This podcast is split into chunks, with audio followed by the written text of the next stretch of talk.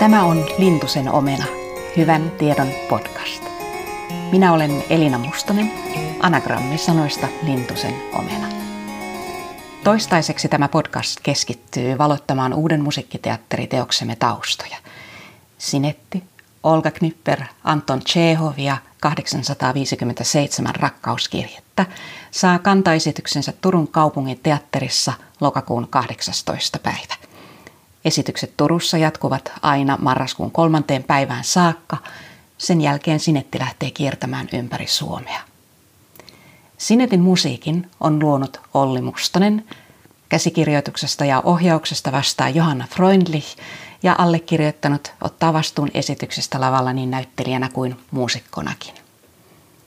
Tulevissa Lintusen omenan jaksoissa keskustelen mielenkiintoisten ja muutenkin mukavien vieraitteni kanssa Olga Knipperistä, Anto Chehovista, heidän elämästään ja työstään, mitä moninaisimmista näkökulmista. Tervetuloa mukaan Lintusen omenan ja Sinetin maailmaan. Lintusen omenan vieraana on tänään teatteritieteen professori Hanna Korsberg Helsingin yliopistosta. Tervetuloa Hanna. Kiitos. Meillä on tänään tarkoitus keskustella Olga Knipperistä näyttelijänä ja siitä, miten teatteri käyttää ja esittää menneisyyttä, historiaa ja historian henkilöitä. Ja tämä jälkimmäinen on mun ymmärtääkseni sellainen alue, jota sä oot viime aikoina erityisesti tutkinut vai kuinka? Joo, kyllä näin on. Joo. Jos aloitetaan kuitenkin ihan lyhyesti Chehovista, minkälainen suhde sulla Hanna henkilökohtaisesti on Chehoviin ja hänen tuotantoonsa, ei niinkään nyt tutkijan näkökulmasta? No tietysti mä sanoin, että mä en ehkä ihan voi erottaa sitä henkilökohtaista ja tutkijan näkökulmaa, mikä mulla on, mutta, tota, niin, mutta siis äh, mä oon nähnyt, olen nähnyt niin kuin sekä kotimaassa että kansainvälisesti näitä, näitä tota, näiden neljän suuren näytelmän mm. eri tulkintoja ja, ja tota, mä en oikeastaan pysty sanomaan, mikä niistä mulle olisi niin kuin näytelmänä läheisin tai sitten mikä tulkinta olisi jollain lailla paras, mutta sitä mä mietin etukäteen, että, että tota, minkälaisista asioista mä niitä katsoessani niin kuin pidän. Mm. Niin usein mä pidän kyllä sellaisista tulkinnoista, joissa jollain tavalla on tekijät pyrkinyt haastamaan sen vanhan tekstin ja miettimään, että mitä uutta sen avulla voi kertoa. Aivan. Ja, tota, ja esimerkiksi tota, Mulle tulee, tulee heti mieleen, kun nähtiin, siellä matkalla oli muuten useampiakin teatteritieteen tutkijoita mukana, niin nähtiin Dramaattenissa tämmöinen ohjaus kolmesta sisaresta, joka toisin kuin yleensä, niin se oli pilkottu kolmeen osaan. Ja se mm-hmm. ensimmäinen osa oli sijoitettu ikään kuin Venäjälle ennen Neuvostoliittoa, se mm-hmm. keskimmäinen osa Neuvostoliittoon ja sitten se kolmas osa ikään kuin Venäjälle Neuvostoliiton jälkeen. Joo. Ja se oli hyvin kiinnostava tulkinta, koska repliikit oli hyvin pitkälti suoraan niin kuin sieltä Tsehovilta, mm. mutta sitten tämä, tämä niin kuin kaikki tämä puvustus, lavastus, koko mm. se visuaalinen siinä ympärillä, niin se sai sen kyllä jollain tavalla niin kuin ihan toisella tavalla aukeamaan sen tekstin. Ja tämä paikka, tämä Moskova, mm. niin se alkoi saada myös sellaisia ajallisia merkityksiä. se ei ollutkaan ehkä niin kuin paikka, vaan se oli joku sellainen aika, sellainen toinen todellisuus, mihin nämä henkilöt kaipasivat. Että oli se sitten ikään kuin eteenpäin parempaa tulevaisuutta kohti, se haikailu sinne menneisyyteen. Mm. Ja sitten tavallaan siinä viimeisessä osassa jotenkin se, että tuntuu, että henkilöt eivät oikein itsekään tienneet, mitä he, mitä he ikään kuin sillä, mutta se on vain joku, joka on jossain toisaalla, Aivan. ei siinä heidän nykyisessä arjessaan.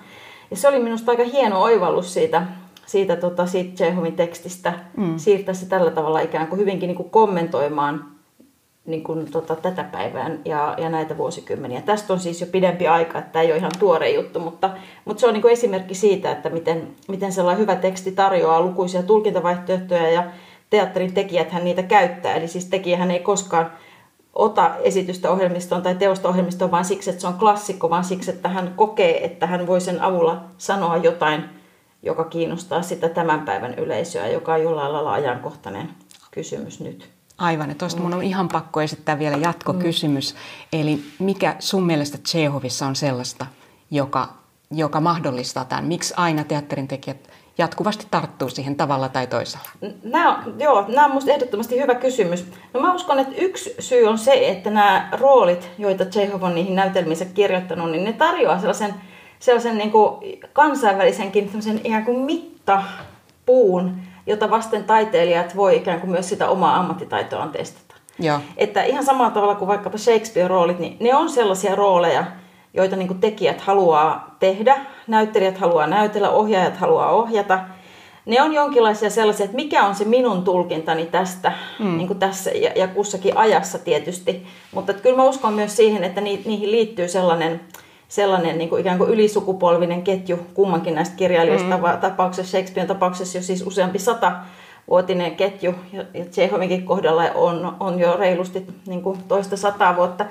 Et, että tavallaan niin kuin siihen siihen voi ikään kuin, että minkälainen on se minun tulkintani tästä, mm. se semmoinen niin kuin mitta. Ja sen mun mielestä näkee myöskin siitä, että, että monet semmoiset näyttelijät kansainväliseltä kentältä, jotka on paljon tunnetumpia elokuvista, niin sit mm. ne välillä aina ottaa sen kiinnityksen johonkin teatteriin ja siellä joitakin kuukausia on mm. sitoo itsensä ja ajan käyttöönsä siihen, että he sitä roolia tekee hyvin pienelle määrälle yleisöä, paljon rajallisemmalle tietenkin kuin elokuvissa.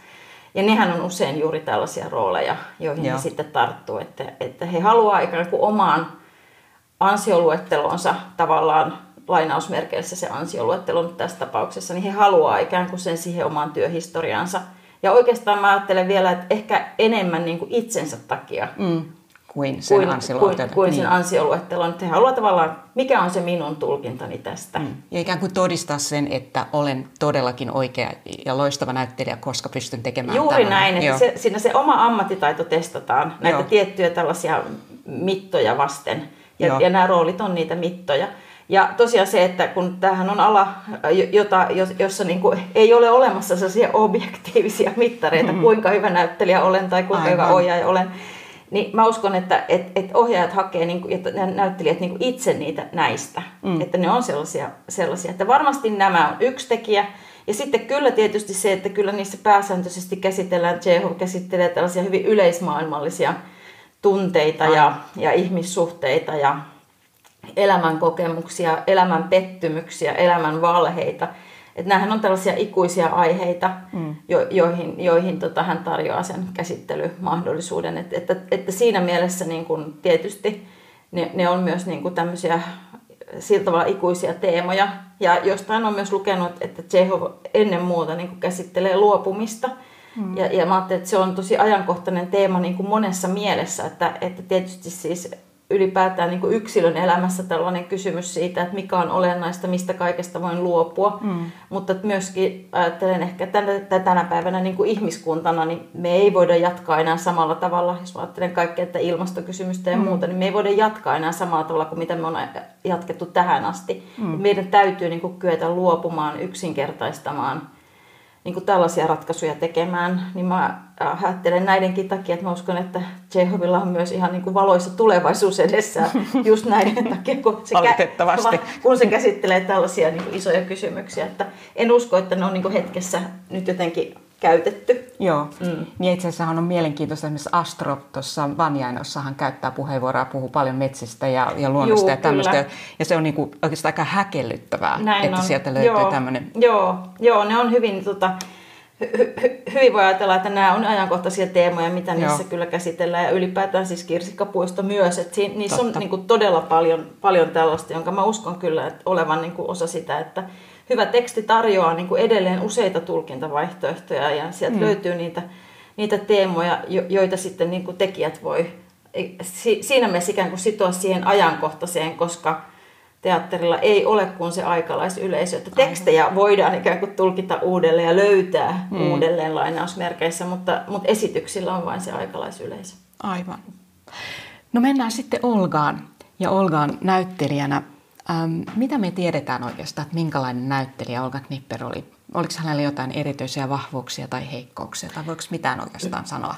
No, tämä on, no, on hyvä kysymys. Siis, tuota, se, mitä historian tutkimuksessa tietysti tiedetään, on se, että hän sai siis omalle ajalleen niin kuin hyvin tämmöisen, niin kuin, ähm, tämmöisen niin kuin hyvän koulutuksen. Hän oli kielitaitoinen, hän, hän kykeni niin kuin näyttämöllä moneen. Hän oli mm. niin kuin musikaalinen, hän kykeni soittamaan – ja, tota, ja tosiaan tämä kielitaito, että hän pystyi hankkimaan tietoa, että sillä tavalla hän, hän oli tämmöinen koulutettu ja sivistynyt, sivi, sivistyy, sivistävän kasvatuksen ja koulutuksen saanut henkilö. Et sen perusteella me tietysti tiedetään, että, että mahdollisuuksia oli ikään kuin moneen ja mm. mahdollisuuksia oli myös kansainväliseen uraan. uraan. Ja sitten tietysti voi sanoa, että hän oli ikään kuin myös oikeassa paikassa oikeaan no, aikaan. että kun hän tapasi, tapasi tota Nemirovits Danchenkon ja, ja sitten tuli myös esitellyksi sitten tota Stanislavskille ja pääsi mukaan heti siihen mm. Moskovan taiteelliseen teatteriin, että hän oli yksi niistä sen ensemblen ihan alkuperäisistä jäsenistä ja työskenteli siellä sitten ihan ura, oman uransa loppuun Joo. asti. Että sillä tavalla, e, e, että se, se ikään kuin tarjosi myös varmasti sellaisen ponnahduslaudan mm tota, tämä teatteri. Ja, ja tässä mielessä mulla jollain lailla myös kävi mielessä tosiaan se, että hän musta vähän vertautuu ikään kuin Helene Weigeliin ja Bertolt Brechtiin. Eli, eli, tota, eli, eli siinäkin se, että tota, ää, tutustuu, rakastuu, avioituu mm. tunnetun teatterin tekijän kanssa, toinen näytelmäkirjailija, toinen näytelmäkirjailija-ohjaaja. Ja sitten perustetaan uusi taiteellinen teatteri. Mm. Toinen oli nimeltäänkin Moskovan taiteellinen teatteri, toinen Berliinin ensemble. Ja sitten siellä saadaan esittää näitä keskeisiä rooleja kantaesityksissä, mm. teoksissa, jotka lähtee sitten myös kansainvälisesti elämään omaa elämäänsä. Mm. Niin, niin tavallaan, ja sitten tietysti sekin, että vaikka tämä puoliso jossain vaiheessa kuolee, niin, niin tämä, tämä tota, sekä Olga mm. Knipper, Tsehova, että sitten tota, Helene Weigel, niin jäävät sitten vielä niin kuin sinne teatteriin ja, ja tekevät siellä työtään niin kuin oman elämänsä loppuun asti. Osittain Joo. varmasti niin kuin vaalien myös sen edesmenneen puolison perintöä, mutta Joo. osittain myöskin sit tietysti ihan niin kuin uutta taiteellista Joo. työtä. Että jollain lailla nämä vähän niin kuin tuli mun mieleen sillä tavalla rinnakkaisina tapauksina. No, Vaikka sitten usein, useinhan on niin, että esimerkiksi Stanislavski laisuutta ja brehtiläisyyttä on pidetty toistensa vastakohtina, mm. kun puhutaan näyttelijän työstä. Ja, niin, mutta se on sitten vähän toinen kysymys. Se on toinen kysymys, niin. mutta mutta jotenkin niin kuin mm. sillä tavalla niin kuin tämmöisenä naisnäyttelijän urana, niin musta heissä oli jotenkin paljon samaa. Kiinnostavaa, mm. todella. Tuota, sä mainitsitkin hänen koulutuksestaan ja mainitsit tuon Vladimir Nemirovich, Nemirovich Danchenkon. Niin tiedetäänkö me mitään siitä Moskovan filharmonian se, se, silloisesta näyttelijäkoulutuksesta silloin 1890-luvusta me nyt puhutaan? Että mitä siellä mahdollisesti tehtiin? Tai... No, no tämä on, tää on hyvä kysymys. Mä sanon tässä varmaan tota, niin, pitäisi olla esimerkiksi Venäjän taitoja, niin mm. valitettavasti itse en ole. Että ehkä historian tutkimus on kuitenkin sit keskittynyt pikemminkin sitten sellaiseen, niin kuin juuri tähän Moskovan taiteellisen teatterin aikaan, joka on ollut paljon laajemmin niin kuin mm. kuuluisa. Mutta, tota, niin, mutta että se on niin kuin hyvin kiinnostava se, että, että siellä niin kuin tuntui nämä avainhenkilöt mm. tutustuvan toisiinsa Aivan. siellä ja tavallaan selvästi ovat löytäneet niin yhteistä, ta, yhteistä taiteellista kiinnostusta mm. ja sellaista vuoropuhelua, joka varmasti on osittain sitten vaikuttanut tämän teatterin syntyyn. Joo. Koska se on tavallaan se paikka, missä, missä nämä myöhemmin sitten tosi olennaiset henkilöt niin kuin tapaa toisensa ja mistä se sitten nähdäkseni alkoi. Joo, ja meillä on tarkoitus puhua tosiaankin Moskovan taiteellisesta teatterista ja Stanislavskista seuraavassa jaksossa enemmän, mutta eipä mitenkään tietenkään Olkan kohdalla voida olla näitä asioita mainitsematta. Joo. Tota, ähm, mä oon lukenut jostain kirjasta, Olga kirjoitti Antonille jotakin sellaista, että Stanislavski oli taas kerran ottanut hänet puhutteluun ja oli moittinut siitä, että Olga ei osaa työskennellä ja on esittänyt liikaa rooleja ja ei saa koskaan roolia valmiiksi ensimmäinen, vaan ensimmäiseen vaan vasta 15 esitykseen ja muuta, niin miten sä noin niin kuin tutkijana suhtaudut tämmöiseen no, kommentointiin? No tietysti tämä on, tota, niin, no, jos mä ajattelen, että Stanislavskille olennaista oli tämä ensemble-työ, mm. niin se mitä mä oon Olgasta lukenut on mm. se, että hän ei välttämättä ihan niin kuin sopeutunut siihen ensemble-työhön. Okay. Että, että hän, hänen jossain määrin ehkä häntä voi tarkastella niin kuin tällaisena vähän niin kuin diivamaisenakin, mm. joka oli ehkä enemmän kiinnostunut tästä omasta suorituksestaan. Joo. Ja sitten se oli kiinnostavaa, koska mitä mä, mitä mä hänestä olen lukenut, niin sanottiin, että hän oli myös vähän niin kuin epätasainen. Joo. Että, että innostuessaan hän oli jotenkin todella hyvä, mutta mm. sitten sitä innostusta seurasi sitten jaksot, jolloin hän välttämättä ei ollut niin innostunut. Ja sitten jotenkin ehkä se, että hänen tuulensa vaikuttivat mm-hmm. aika paljon siihen työympäristöön ja työilmapiiriin. Joo. Että ollessaan ikään kuin suopealla ja hyvällä tuulella asiat sujuvat, mutta sitten kun hän ei välttämättä ollut hyvällä tuulella, niin myös se ympäristö ikään kuin koki sen sitten, että nyt hän ei ollut erittäin yhteistyökykyinen. että tällaisia niin kuin minusta hänestä lii, niin kuin liikkuu näissä historiateoksissa. Ja juuri tämä, että, että innostuksen vallassa hän tekee ikään kuin hyvää suoritusta, ei et, tota, ei innostuessaan, ei mm. niin hyvä, niin siitähän tulee mieleen suorastaan tämä Stanislavskilainen yksi näyttelijätyyppi, mm. josta Stanislavski puhuu. Mm. Että tavallaan tämä tämmöinen tota, näyttelijä, ja hän, hän niin kuin nimenomaan luonnehtii sitä ikään kuin heikkoutena, mm. tämmöistä epätasasta suorittamista. Niin, niin ei voi olla ajattelematta, että onkohan näillä, näillä ollut niin kuin vaikutusta toisiinsa, että on, on, onko ikään kuin siinä Olkassa jollain lailla ollut sellaisia piirteitä, joita Stanislavski on sitten käyttänyt myös puhuessaan tällaisesta, tällaisesta helposti innostuvasta näyttelijästä. Ja Eli sitten se varjopuoli siitä, että niin. hän ei sitten niin kuin aina, aina tee niin tasasta jälkeen. Joo, mikä noista mun mielestä myös kirjasta, siis Olgan omista kirjeistä välittyy, siis se tietysti että hän on selkeästi ja, ja muutenkin, muutenkin persoonallinen kuin impulsiivinen, mm. temperamenttinen mm. ja todella niin kuin mielialat vaihtelee, mutta että hän on kovin itsekriittinen siihen oman työnsä, työtä ajatellen ja sitten niin kuin todella todella maassa ja niin kuin tajuaa mm. itsekin, että nyt tämä, e, eihän saa tästä otetta ja ei saa niin kuin kiinni ja nyt oli huono, huono ilta ja muuta, että kyllä sekin tuntuu vahvistavan sitä, mm. että, että se tavallaan se siinä oli aikamoisia aaltoja ja mm. siinä tota, niin kuin iltojen välillä. Mm. Niin ja varmasti ehkä sitten semmoinen, että siinä mielessä vaatii niin kuin muuta työryhmältä ja ohjaajalta paljon. Joo, mm. joo kyllä. Öm, no todellakin niin kuin mainitsit tuossa, niin se, että Olga oli aika lailla oikeassa paikassa oikeaan aikaan ja, ja oli tosiaan yksi Moskovan taiteellisen teatterin perustajajäsenistä ja sitten sitä kautta myöskin tapasi Chehovin ja se tapahtui siis muistaakseni Olgan 30-vuotispäivänä Lokin lukuharjoituksessa. Mm. Pietarissahan oli ollut tämän näytelmän voisiko sanoa, aika katastrofaalinen kantaesitys, ja Chekhov oli melkein vannonut, että hän ei ikinä teatteri enää palaa, mutta sitten ilmeisesti just Nemorovic oli saanut hänet houkuteltua sitten siihen, että Moskovan taiteellinen teatteri tekisikin Lokin, ja, ja sitten tosiaan siellä ekoissa lukuharjoituksessa he tapas. Ähm, ja, ja Olgaa varten, tai Olga Kanta esitti kaksi isoa roolia Maashan kolmessa sisaressa ja Ranjevskajan kirsekapuistossa. Että Irina Arkadina Lokissa ja Jelena oli tuossa Vanjanossa oli jo kirjoitettu aikaisemmin, mm. mutta nekin hän esitti. Maashasta on sanottu nimenomaan, että Chekhov on siihen kirjoittanut todella paljon Olgaa. Mitä Joo. sä huomaisit sieltä tai mitä löytäisit sellaisia Olgan no, ominaisuuksia? No, mä, niin mä ajattelen, että siinä Maashassa on juuri myös tämä, että hän on erittäin, niin kuin, tota, hän, on saanut hyvän koulutuksen, mm.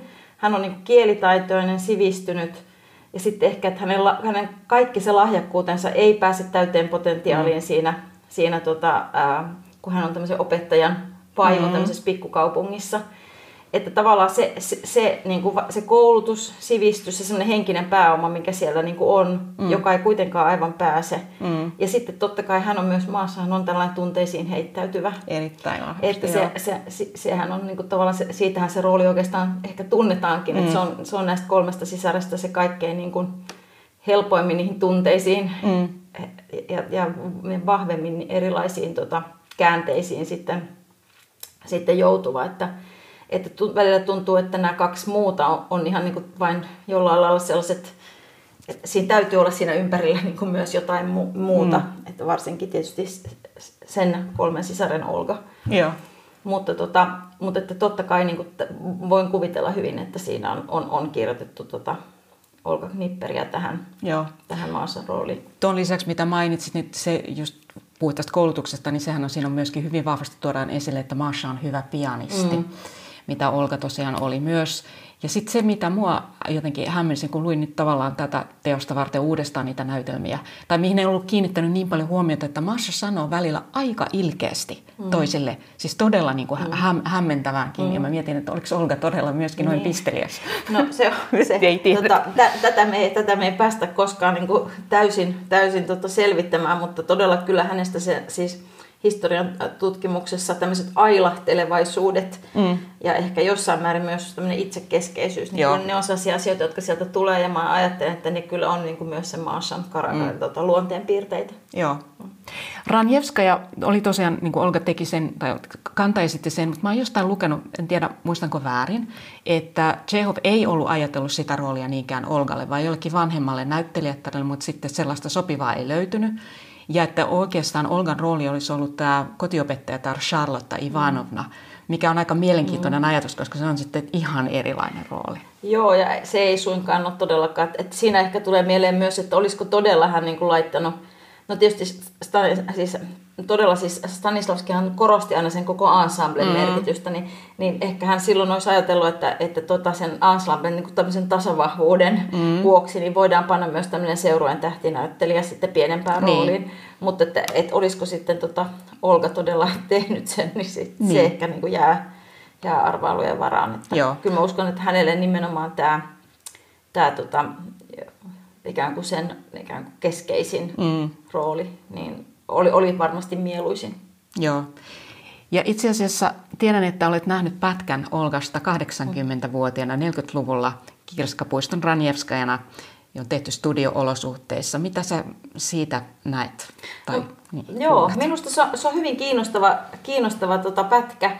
Ja ennen muuta minusta on hämmästyttävää että todella ajatella, että hän on ollut 80-vuotias tehdessään Aivan. sen.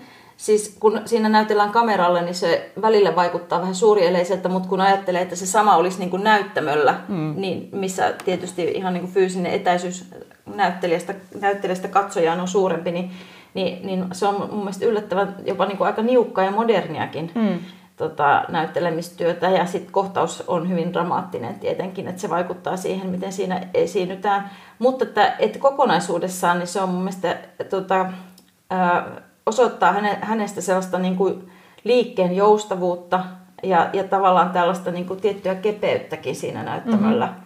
Että, tota, että se on minusta kyllä hieno suoritus ja hauska, että siitä on olemassa tällainen. Ja kokonaisuudesta se vielä se, että, että se on hyvin niin kuin pelkistetty mm. noin niin kuin lavastukselta ja muuta, että, että siinä on ehkä haluttukin siinä, siinä tota, kun sitä on kuvattu, niin haluttu antaa se pääpaino nimenomaan niille näyttelijöille Ai. ja sille näyttelijän työlle ja alleviivata sitä. Ja sitten tietysti kun se on 40-luvun lopulla kuvattu, 1940-luvun lopulla kuvattu, niin, niin, niin siitä hivenen, kun olen tutkinut kansallisteatterin näitä Kaliman esityksiä sieltä 40-50, mm. vähän 60-luvultakin, niin, niin, niin, tota, niin ne kyllä rinnastuu siinä mielessä aika jännittävästi, jännittävästi sitten tällaisiin, toki näistä on pääasiassa olemassa vain valokuvia näistä suomalaisista Joo. tulkinnoista, mutta että, että tota, että, että jotenkin tuntuu myös, että, että siis äh, Tsehovista on vaikea puhua suomalaisena teatterin tutkijana ilman, että mainitsee Kalimaa. Aivan. Ja me varmaan palataan Kalimaan vielä siinä Moskovan taiteellisen teatterin ja Stanislavskin no. yhteydessä. Ähm, jos vielä muutama sana noista Olgan kahdesta muusta suuresta Chekhov-roolista, Arkadinasta ja Jelenasta, niin hän oli tosiaan 30, kun sai sen Arkadinan roolin, ja, ja sehän on mainittu siinä, että Arkadina on 43-vuotias, mm. ja tietysti niin kuin näyttelijänä aivan toisessa tilanteessa, kun Olga oli vasta ikään kuin mm. aloittelija, mutta ilmeisesti hän si, si, siinä onnistui aika hyvin. Joo, tämä käsitys kyllä todellakin on, ja, ja se, se, on, se on totta, että hän, hän on ihan niin kuin eri uravaiheessa siinä mm. vaiheessa kuin sitten se, mistä se rooli kertoo, mutta, mutta tota, mutta hän on näyttelijä. Aivan, kyllä. Ja kaikki nämä ominaisuudet, mitä kerroit hänestä, noin mitä, mitä, mitä ajattelit, niin varmaan oli olemassa siinä vaiheessakin jo. Sitten mulla on semmoinen käsitys myös, että Jelena rooli oli hänelle ehkä vaikeimmin niin kuin lähestyttävä ja, ja, ja vierain. Mikähän mm. siinä voisi olla kyseessä? No tota, joo, se on hyvä kysymys. Ehkä se ei... Ähm, jos mä nyt ajattelen sitten verrattuna niin kuin näihin kolmeen muuhun tällaiseen suureen naisrooliin, että mm. ehkä se ei ole sitten samalla tavalla ihan niin kuin sen teoksenkaan kannalta ihan niin kuin samalla tavalla sellainen keskeishahmo. Mm. Että tota, olisiko se voinut liittyä jotenkin tähän. Joo. Mm. Sitten mulla on mielessä se, että silloin kun hän sitä roolia valmisteli, niin hän vähän turhautuneena kirjoitti siihen, että hän oli, tuntui olevan aika erilainen näkemys siitä kuin Stanislavskilla, joka olisi halunnut, että Jelena pursuisi tällaista intohimoa ja kaikki niin kuin hyvin niin kuin ulospäin. Ja itse asiassa Chekhov sitten kommentoi sitä, että ei, että tota, ja hän myöhemmin, sit, ja, ja että hän ei niin oikein onnistunut siinä roolissa sen takia, että hän joutui näyttelemään vastoin niin kuin omaa mm. jotenkin vaistojen ajatusta. Mm. Ja sitten kun hän sai tehdä sen myöhemmin ikään kuin vähän sellaisena niin kuin passiivisena ja jotkut ajattelivat jopa liian flegmaattisena, niin se tuntui niin kuin istuvan paremmin. Ja Joo. siitä, jos näin oli, niin sehän on tietysti se, että se ei ollut kovin hänelle niin kuin luontainen mm. ominaisuus. Joo, Joo ja sitten ehkä tosiaan se, että, että, että missä määrin sitten tietysti näyttelijä varmasti on jatkuvan neuvottelun paikka ikään kuin se, että mitä ohjaaja haluaa mm. ja mitä näyttelijä haluaa ja miten sitten se, se, se kompromissi, löytyy. varmasti se on jonkinlainen kompromissi, niin, näin mä uskon, niin minkälainen kompromissi sieltä sitten löytyy. Joo. Mm. No sitten Chekhov kuoli vuonna 1904 ja Olga oli vasta 36-vuotias muistaakseni siinä vaiheessa ja uransa aika lailla kuitenkin mm. alussa. Niin tota, hänellä oli kuten mainittu tuossa jo pitkä ura. Mitä muita rooleja hän sun tietääkseni esi- esitti siellä teatterissa? Onko meillä No tota, siis tämä on taas tämä kysymys, että, että selvästi niin kuin Moskovan taiteellinen teatteri ensisijaisesti yhdistetään aina näihin mm. Tsehoveihin, koska se on jotenkin se ilmeisin, mistä, se, mistä se maailmalla tunnetaan. Että, että, että tota, ja joudun taas sanomaan tosiaan sen, että varmaan pitäisi olla mahdollisuus päästä näihin venäjänkielisiin lähteisiin mm. paremmin, mitä, mitä tota, mulla tutkijana ei, ei ole. Ja, ja en olekaan siis juuri tästä kielitaidottomuudesta niin johtuen, niin en ole tutkinut nimenomaan niin kuin, tota, Moskovan taiteellisen teatterin ikään kuin näitä, näitä alkuperäisesityksiä, Joo. enkä sen teatterin toimintaa, vaan pikemminkin ehkä sitä, että miten, miten niin kuin vaikkapa nyt sitten tota, ää, muutoin on niin kuin näitä esitetty, että miten ne lähti sitten tänne kansainvälisille, Joo. Tota, ää, niin kuin, miten tavallaan syntyi se, että niitä esitettiin. Ja erityisesti tosiaan on tutkinut Kaliman ohjauksia täällä ja sitten myöskin sitä, että miten kansallisteatteri vieraili näillä Tsehov-tulkinnoilla maailmalla. Aivan. Että, että nämä on ehkä niin kuin ne, mihin mä oon enemmän itse tutkinut, mm. mutta tota, mutta että se on tietysti totta, että, että hän oli vasta ikään kuin siellä näyttelijä, voisiko sanoa, että ura oli vahvasti kuitenkin nousuvaiheessa mm. hänellä. Hänellä. Ja sitten tota, tietysti siis kyllä niitä rooleja esitettiin vielä, ja, ja Tsehovin näytelmiä esitettiin tietysti paljon, mutta uusia tietenkään ei, ei sitten tullut. tullut. Että, mm. että sitten se meni niin kuin näiden, näiden tota, toi, niin kuin toi, uusissa tulkinnoissa. Mutta tota, niin mulla on se käsitys, että, että tota, sit myöhemmin tota, Moskovan taiteellinen teatteri tunnetaan näistä suurista joukkokohtauksista ja tavallaan tämän kaltaisesta mm. esittämisestä, niin sitten se, että miten tämmöinen tähtinäyttelijä jotenkin niihin niin. yhdistyy, niin se ei taas tunnu ihan luon, luontevalta ajatella. Joo. Mä muistan jostain elämäkerrasta lukenut, että hän, hänellä oli jotainkin Ibsen rooleja ja sitten ainakin Shakespearen Hamletissa hän esitti Gertrudia, eli Hamletin äitiä. Mutta se oli semmoinen produktio, että tota, se ei ollut kauhean niin kuin menestyksekäs mm. ja erityisesti myöskään niin kuin Olgan roolia ei, ei pidetty kauhean onnistuneena. Joo. Joo, no Ibsen oli varmasti te, niin kuin näytelmäkirjallinen sellainen, että, että hän myös saavutti nopeasti kansainvälisen läpimurron ja mm ja tota, näitä, näitä rooleja, e, tota, näytelmiä esitettiin ja nekin tarjosi näitä, näitä hyviä rooleja, että, että se kuulostaa kyllä hyvin luontevalta. Ja sitten jos on Gorki, josta varmaan puhutaan vielä enemmän sitten Moskovan taiteellisen teatterin yhteydessä, koska hänestä hän tuli Joo. keskeinen hahmo siellä joksikin aikaa. Joo. Hyvä. Tota, nyt olisi varmaan sellainen hetki, että voitaisiin käydä pienellä paussilla ja sitten palata tuohon kysymykseen, että miten tosiaan teatterikäyttäjä esittää historiaa.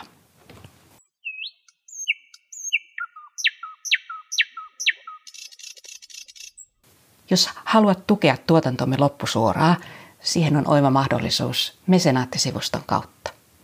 Kampanjasivumme löytyy osoitteesta mesenaatti.me, siis mesenaatti.me, hakusanalla sinetti. Kiitokseksi tuestasi tarjoamme ainutlaatuisia vastikkeita omistuskirjoituksilla varustetuista vaihtoehdoista aina taiteilijatapaamiseen, teatterityöpajaan tai soittotuntiin. Tervetuloa takaisin Lintusen omenan pariin. Mulla on täällä edelleen vieraana teatteritieteen professori Hanna Korsberg Helsingin yliopistosta. Ja nyt olisi tarkoitus keskustella siitä, että miten teatteri käyttää ja esittää menneisyyttä, historiaa ja historian henkilöitä. Ja tämä on sulla ollut viime aikoina ilmeisesti erityisesti kiinnostuksen kohteena. No t- joo, tämä on ollut mulla oikeastaan vähän pidempäänkin ah, kiinnostuksen okay. kohteena, mutta myös viimeaikainen aikainen tutkimus on kyllä käsitellyt tätä samaa mm-hmm. kysymystä ja samaa teemaa. Ja tota, tämä on tietysti siis historiaa käsitteleviä esityksiä hän on ollut aina, niin kauan kun me mm-hmm. teatteria tunnetaan, niin me tiedetään, että siellä on, on tota esityksissä käsitelty, käsitelty menneisyyttä ja, ja, ja jotkut roolihahmot perustuu ikään kuin todellisten historiallisten henkilöiden elämänvaiheelle. Mutta tota, mutta tota, niin varsinaisena ilmiönä, niin mun mielestä tämä niin kuin myös tutkimuksen parissa, niin tuli tuossa vuosituhannen vaihteessa. Joo. Ja siinä ehkä nimenomaan ajateltiin, että jonkinlainen teatterin tekijätkin koki, että se vuosituhannen vaihde merkitsi niin kuin jonkinlaista mahdollisuutta tehdä jonkinlaista tilinpäätöstä, välitilinpäätöstä sen, sen kuluneen vuosisadan tota, aikana ja, tai, tai teemoista ja kysymyksistä. Ja, ja näitä alkoi olla tosi paljon myös suomalaisessa teatterissa. Hmm. Ja tota, ja tietenkin tähän liittyy myös semmoista niin kuin teo, niin kuin tutkimuksellista kiinnostusta. Mm. Ja, ja silloin vuonna 2000 jo ilmestyi siis Freddy Rokemin kirja Performing History, joka tarkastelee sitä, että miten, miten tota holokaustia on esitetty teattereissa. Joo. Oli yksi tämmöinen niin kuin keskeinen teema. Joo. Ja, ja, ja, nä, ja tämä on tietenkin niin kuin mun mielestä erittäin no hyvin kiinnostavia kysymyksiä, miten niin kuin tavallaan se menneisyys ja sitten se teatterin aina vääjäämätön tässä ja nyt hetki, mm. niin miten, miten nämä niin yhdistyy toisiinsa. Joo. Niin se on todella kiinnostavaa. Ja sitten tietysti sekin, että usein näissä, näissä ainakin koen, että, että tota monet näistä käsittelee vielä sen kaltaisia ää, niin kuin aiheita, joista tuntuu, että siis historian tutkijat, niin vaikka siellä olisi niin kuin saavutettu jonkinlainen niin kuin sellainen yleinen et, niin kuin ymmärrys pääasiassa niin kuin monista kysymyksistä, ja nyt en, en, en ainoastaan todellakaan nyt viittaa tässä kohtaa tähän holokaustitutkimukseen, vaan siis ylipäätään tämmöiset niin kuin teemat, joista meillä on jo aika hyvä käsitys, mm. mutta että ne on teemoja, jotka edelleen niin kuin kiinnostaa. Eli tavallaan tuntuu, että niin myös historian tutkijoiden parissa on kiinnostusta Joo. näihin aiheisiin. Niin ne on ollut mun mielestä hyvin pitkästi myös, myös niitä, mistä niitä esityksiä on, on, on sitten tota tehty ja, ja näytelmiä kirjoitettu. Vaikkapa niin kuin tietysti meillä kansalaissota, sisällissota mm. oli yksi tämmöinen keskeinen, josta tietysti tuli vielä sitten kun se satavuotis muistovuosi lähestyi, niin siitä tuli vielä esityksiä ja, ja niin kuin näin. Ja tuntuu, että sielläkin kuitenkin on kysymyksiä, jotka vielä jollain lailla niin kuin ovat ratkaisematta. Joo. Ja tietysti se, että jokainen, samalla tavalla kuin tota, mainittiin tuossa aikaisemmin, että jokainen tekijä, taiteen tekijä, niin teatterin tekijä niin pyrkii tavallaan valitsemaan sieltä aineistosta, aiheista niin kuin ne, jotka on tällä hetkellä hänelle ajankohtaisia. Niin mm. Niin samalla tavallaan historian tutkimuksessa aina ne tutkimuskysymykset kumpua siitä tutkijan omasta ajasta, vaikka sitten se etäisyys sinne, sinne tota, tutkittavaan aikaan olisikin niin kuin pitkä. Mm. Et nämä on niin kuin musta sellaisia niin olennaisia kysymyksiä. Ja sitten tietenkin myös se, että että, että teatteri kuvaa kuitenkin hyvin eri tavalla kuin tutkimus sitä historiaa mm. ja, ja eihän taiteella ole velvollisuutta mihinkään tällaiseen objektiivisuuteen. Tietysti voidaan kysyä siis myöskin tutkimuksen puolelta, mm. että onko objektiivisuutta, että, että mm. mä itse ehkä kuulun siihen koulukuntaan, joka ajattelee, että että me ei tutkimuksessakaan päästä objektiivisuuteen, koska me ei päästä sinne menneisyyteen vertaamaan ikään kuin sitä meidän omaa tulkintaa siihen alkuperäiseen tapahtumaan, että se on mm. niin kuin peruuttamattomasti poissa. Me voidaan verrata niitä omia tulkintoja vaan niihin aikaisemmin tulkintoihin ja niihin lähteisiin ja mm. tavallaan sillä tavalla testata sitä, että tietenkään tutkimuksessa ei voi ajatella, että kaikki käy. Mutta tota, mutta että tavallaan se, että se on peruuttamattomasti poissa ja, me, kysymykset tulee aina tästä päivästä ja näin on myöskin sitten taiteilijoiden tulkinnoissa menneisyydestä, että, että ne kysymykset, jotka niissä teemoissa kiinnostaa, niin ne on niin kuin meidän ajan kysymyksiä, vaikka ne aiheet olisikin kauempana menneisyydessä. No mitä sulla on tässä viime aikoina nimenomaan ollut sitten kiinnostuksen kohteina? No nyt ihan viime aikoina, niin mä oon siis tota, ja mikä on edelleen kesken, keskeneräinenkin mm. työ vielä, niin niin mä kirjoitan itse asiassa Milja Sarkolan Harrietista, joka sai kantaesityksensä 2019 ryhmäteatterissa. Aivan. Joo. Ja, ja se oli tota hyvin kiinnostava esitys, koska siinähän voi ajatella, että se itse, tap, se itse tapahtuma sijoittuu juuri sinne sisällissodan loppuvaiheisiin. Mm. Eli kolme henkilöä lähtee tota, tota, Heinjoella tällaiselle ratsastusretkelle, jonka aikana yksi, yksi kuolee ja kaksi henkilöä palaa sieltä ratsastusretkeltä. Ja mitä siellä sitten oikeastaan on tapahtunut, niin sitä ei tiedetä. Joo. Sitä on tutkittu eri yhteyksistä, yhteyksissä ja, ja tota, eri, eri vaiheissa. Ja, ja siitä on olemassa tietenkin kirjeitä, päiväkirjamerkintöjä niin kuin tutkimuksen lisäksi. Mutta täysin niin kuin varmaa tietoa siitä, mitä siellä on tapahtunut, ei kuitenkaan ole. Joo. Ja tämä esitys ja myöskin Sarkolan näytelmä niin, niin kertoo tavallaan kaikki ne tulkintavaihtoehdot, mm. jotka me voidaan joihinkin lähteisiin pohjata. Eli siinä on niin kuin 15 kohtausta, jotka perustuu kaikki siihen samaan pieneen tapahtumaan. Pieneen siis niin kuin tarkoitan, mm. että siinä on niin kuin vaan, mm. ne kohtaukset on hyvin lyhyitä. Itse tapahtumahan on äärimmäisen traaginen ja suuri. Mutta, tota, mutta siinä kuvataan ne kaikki niin kuin ajallisessa kronologisessa järjestyksessä sieltä tapahtumahetkestä nykypäivään muutama poikkeusta lukuun ottamatta. Eli ensin siinä tulee ne, ne niin kuin, mitkä on näiden mukana olleiden henkilöiden eri tavoin välittämiä. Mm. Ja sitten alkaa tulla tavallaan tämmöiset kolmannet henkilöt, kolman, niin kuin ulkopuoliset tahot, jotka ovat kuulleet tai sitten tota myöhemmin tutkineet, niin mitkä on ne tulkinnat. Ja sitten siellä viimeisessä kohtauksessa on siis Harriet Tesleffin oma myöhemmin löytynyt päiväkirja, joka sitten käsittelee tätä tapahtumaa, mutta sekään ei kerro sitä, että miten, mitä, siellä todellis- mitä siellä ikään kuin tapahtui. Ja se on minusta äärimmäisen kiehtova. Eli me ei todellakaan päästä sinne menneisyyteen käsiksi, vaikka mm. tässä on niin kuin lukuisia yrityksiä, y- yrityksiä ja lukuisia tulkintoja. Ja jos, joskus niissä on hyvin pieni variaatio, mutta, tota, mutta se ikään kuin esittää ne kaikki tulkintavaihtoehdot. Joo, todella Ja siltikään me ei tiedetä. Mm. Eli siinä on myös se kiehtova pyrkimys, mutta sitten todella se, että me ei päästä sinne menneisyyteen. Mm. Tuo on tietysti ihan erinomainen esimerkki. Niin kuin no näin tästä. on. Joo. Heti kun mä näin sen esityksen, niin mä ajattelin, että, että tämä joten, jotenkin niin kuin kolahti tosi paljon muhun myöskin just siksi, että, se, tämän, että mitä teemoja niin kuin siitä aukeaa. Ja sitten tavallaan se, että, että mitä niin kuin muistetaan jälkikäteen, paljonko vaikuttaa se, että totta kai silloin kun tota, tämä Ulof Lagus on siis se, joka siellä ratsastusretkellä kuolee, mitä ta, miten ikään kuin se, minkä verran ikään kuin siitä totuudesta kerrotaan, kun puhutaan esimerkiksi Ulof Laaguksen äidille, kirjoitetaan mitä siellä on tapahtunut. Aivan, niin totta kai se vaikuttaa mm. se, se että, että mitä, mitä niin kuin halutaan, mitä voidaan sanoa. Sitten tietysti se on hyvin traumaattinen varmasti myös näille kahdelle muulle henkilölle, Harriet Teslefille ja Ero Kadolinille, että, tota, että onko näin, että siinä alussa ei edes niin kuin, vaikka haluaisikin jotenkin muistaa, mitä on tapahtunut, niin ei pysty muistamaan. Mm. Että siinä on niin kuin monia sellaisia kysymyksiä. Ja sitten tietysti se, että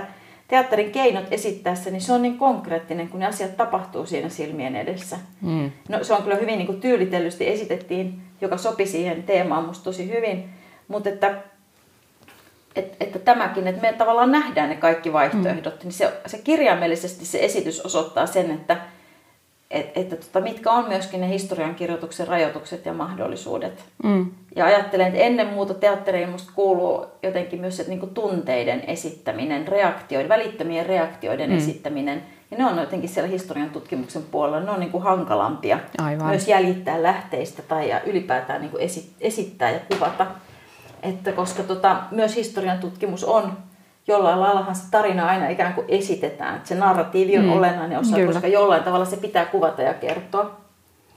Ja myös eri historian tutkimuksen, tota, niin kyllä siellä niin korostetaan sitä myös sitä tutkijan roolia, paitsi tulkitsijana, niin myöskin siinä, että miten hän sen sitten kertoo, mikä on se narratiivi, jonka hän valitsee. Ja, ja, ja siihen hän voi niin kuin valita hyvin monenlaisia erilaisiakin tapoja. Alkaen nyt ihan sitten jo semmoisesta analyyttisestä juonesta, mm. mitä draaman puolelta ajatellaan, että että ensin kerrotaan sama tapahtuma, mm. sitten pikkuhiljaa aletaan purkaa, että mitkä on siihen tapahtumaan johtaneet syyt. Joo.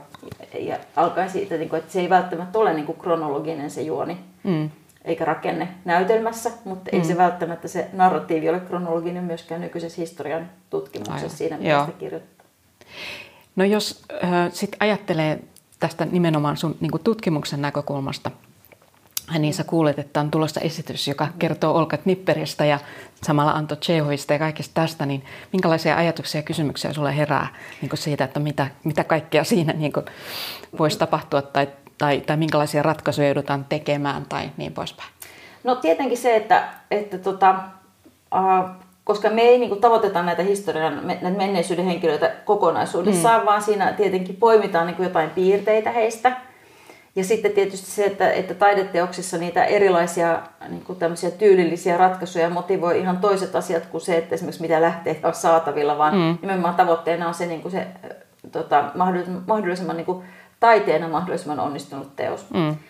Ja tota, niin, niin nämä tietenkin, ja sitten myöskin ehkä se, että missä määrin, missä määrin siinä on niin useita niin kuin fiktion tasoja. Että kun mm. ajatellaan, että se koko teos on kuitenkin fiktio aina, vaikka mm. se perustuskin todellisiin menneisyyden tapahtumiin tai todellisten henkilöiden elämänvaiheille, se on aina kuitenkin fiktio.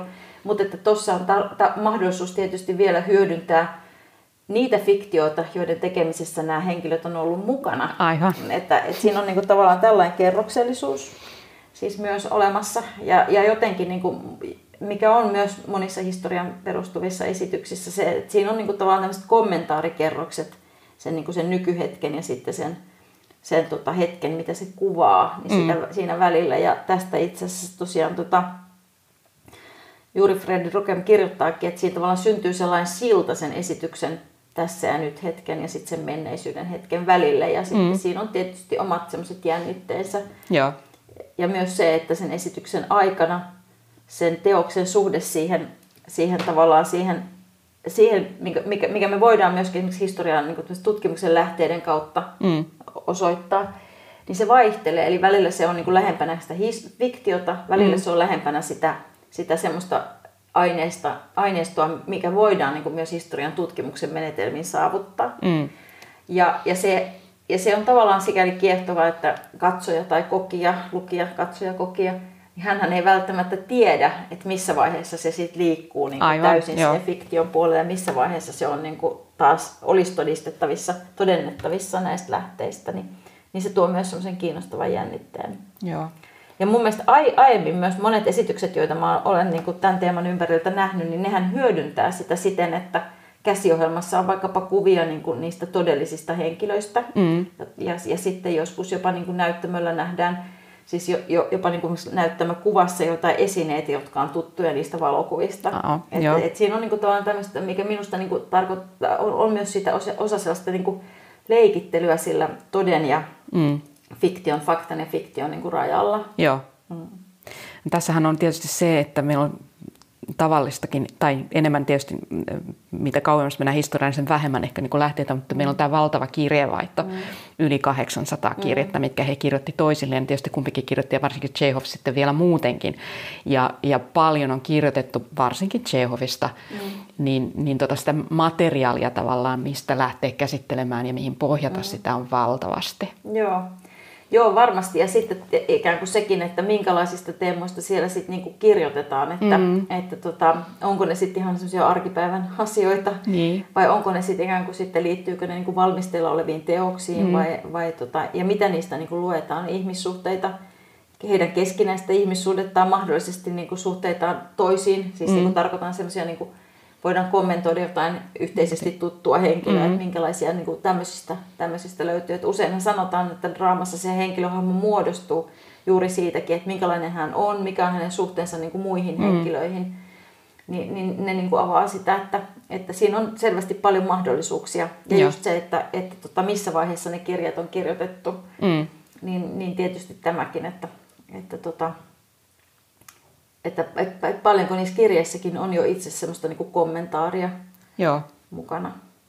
Joo, paljastamatta nyt liikaa tästä käsikirjoituksesta mm. tai tulevasta produktiosta, niin sen voi sanoa, että se, se lähtee siitä liikenteeseen, että Olga on jo, siis ollaan, me ollaan määritelty vuosi 1929 mm.